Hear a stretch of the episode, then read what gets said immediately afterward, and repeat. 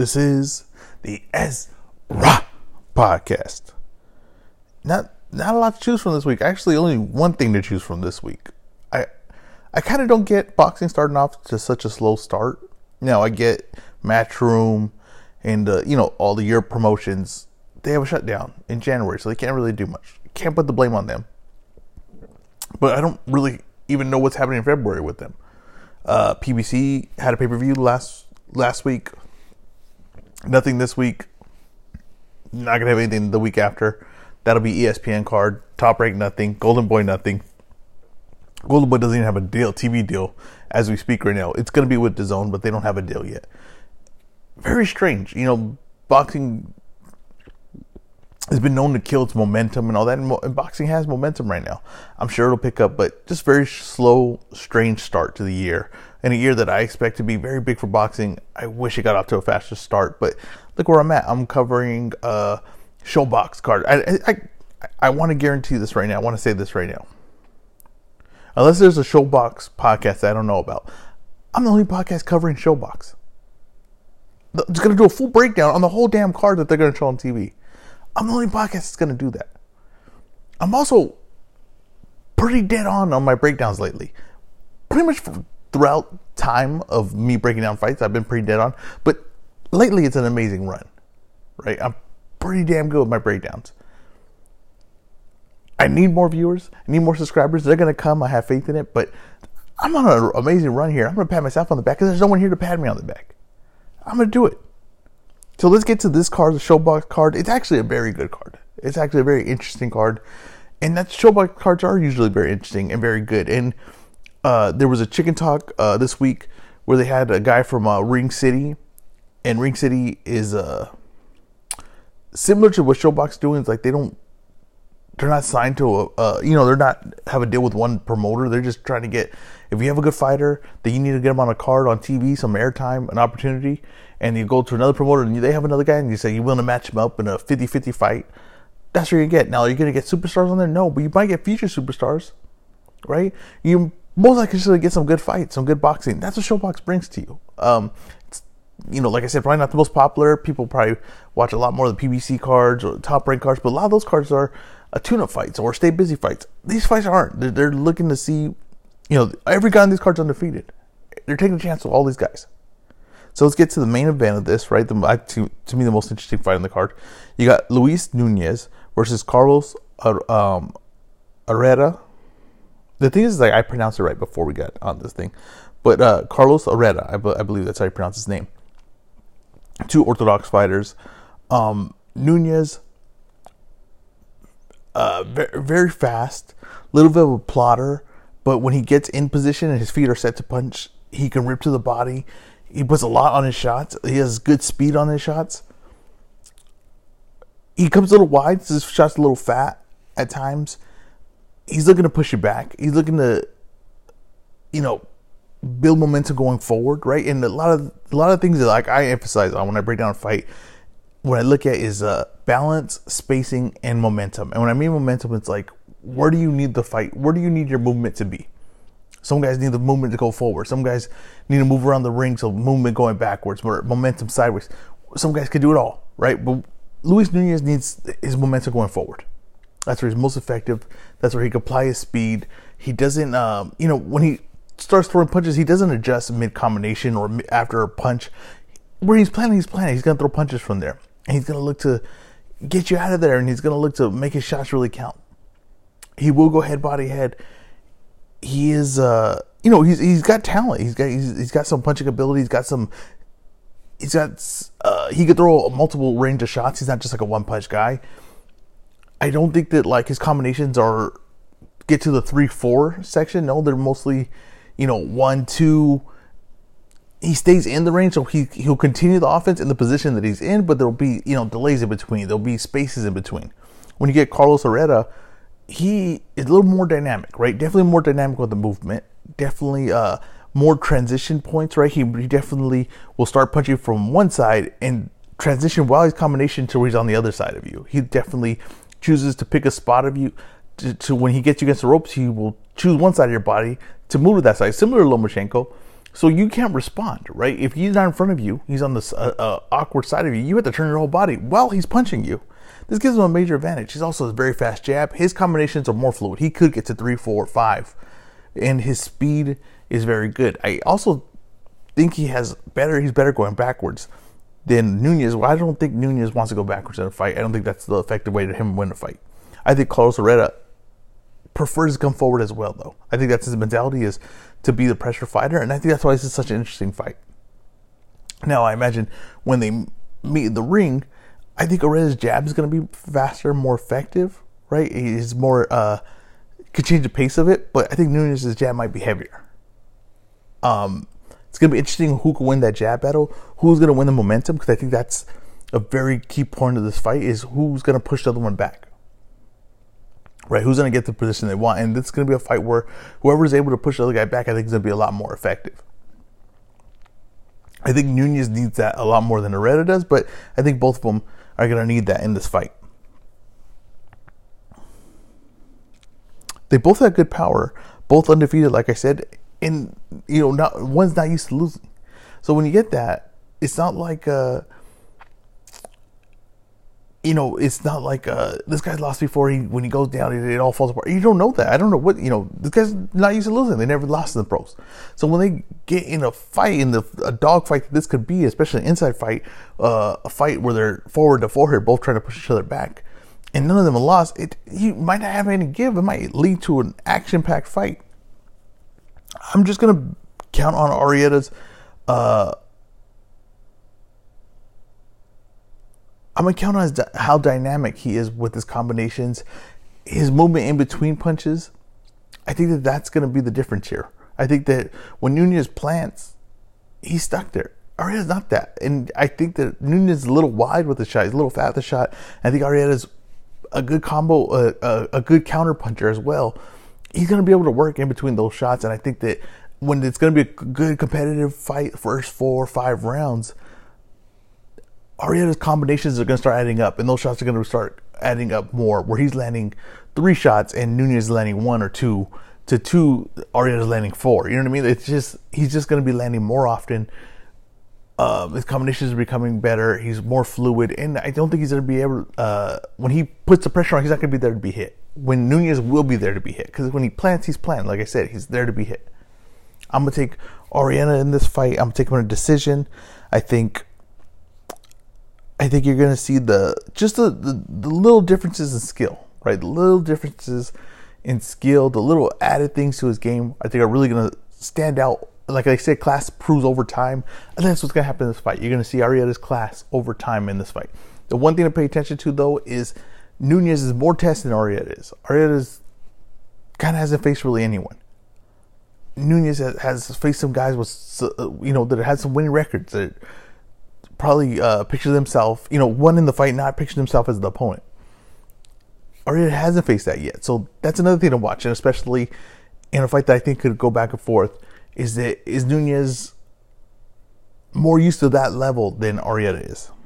The counter I have right for Nunez to win this fight, uh, like I said, controlling momentum. He's got to push. He's got to push uh, Arrieta back.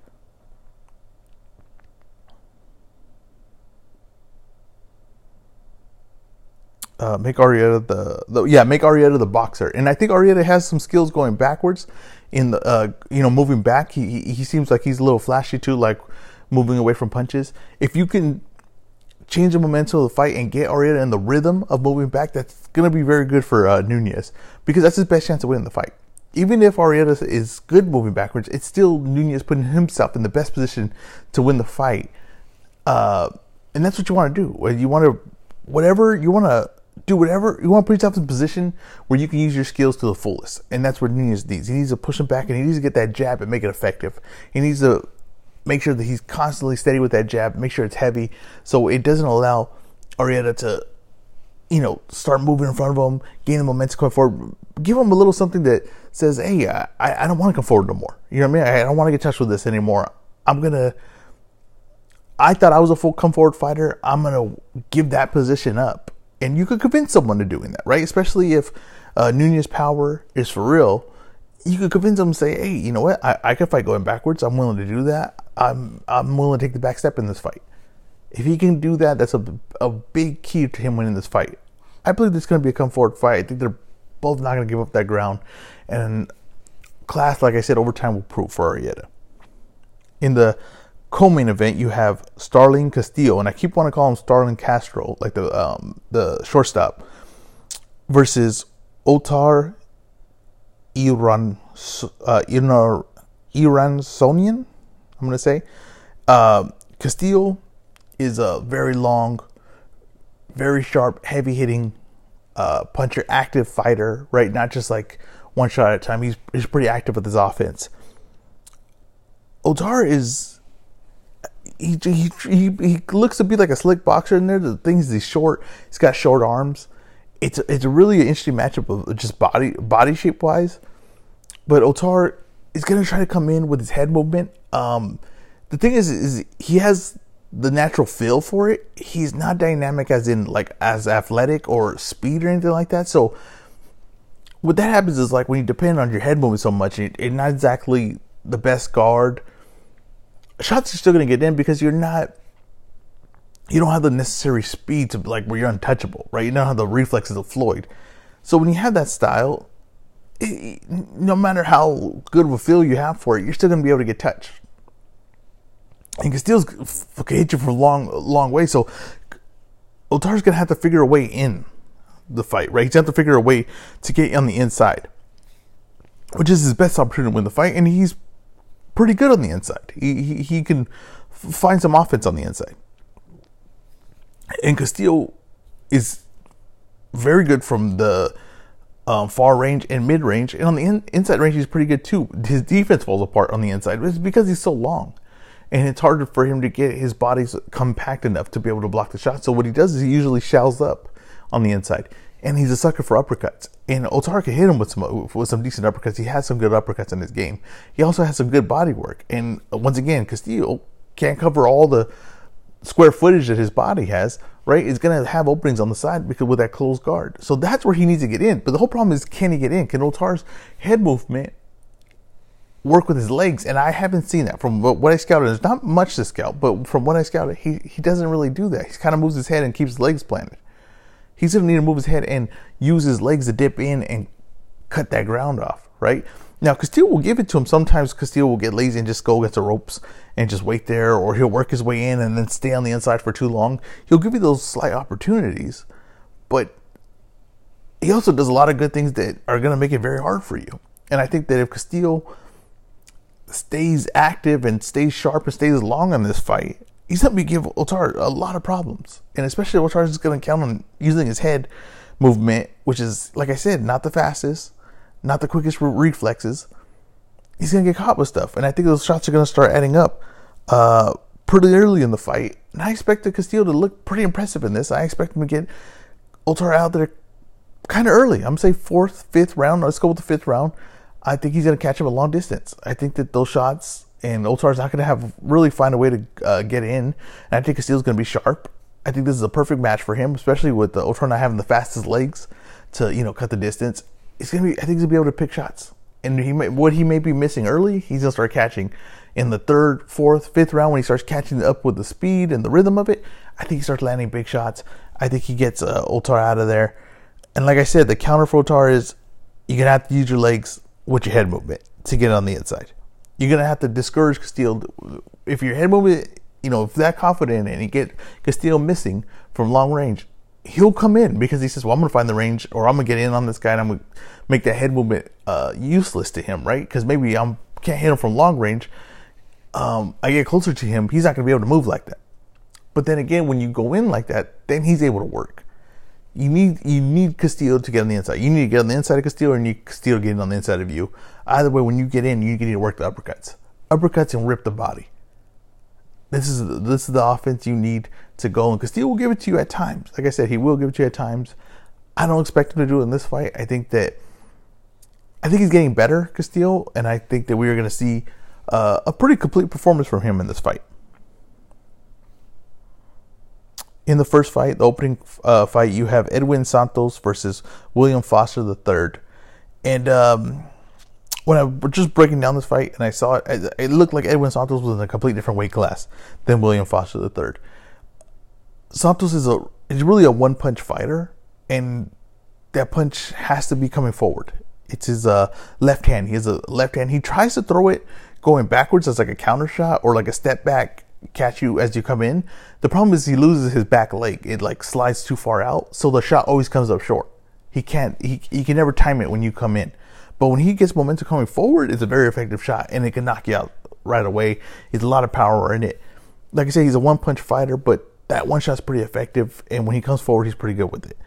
Now, William Foster is a guy that, to be honest, you, I break him down. I, I wasn't sure, you know, what he was really good at. It looked like at one fight he was kind of like defensively, right? He was trying to be defensively aware. The next fight he was all aggressive, but he fell in with his shots. I just don't think, I think he has a really bad style for, uh, to fight Edwin Santos. Honestly, I don't, I don't, I don't know what st- what he's to try to bring to the table in this fight. Um, I would definitely think come in hopefully more of a boxer because I don't think he wants to get in the kind of like brawl that I've seen him try to do in another fight where he's like kind of falls in and he's trying to catch him. Which I don't think he wants it. I think he needs a box in this fight and eliminate that left hand. And if you can over time start pushing Santos back, you will see that the, everything will go. All his whole offense will disappear. But I don't think that's what's going to happen here. I think that Foster was able to build a record wherever he's from. They built a record in, and they got they're going to give him this opportunity.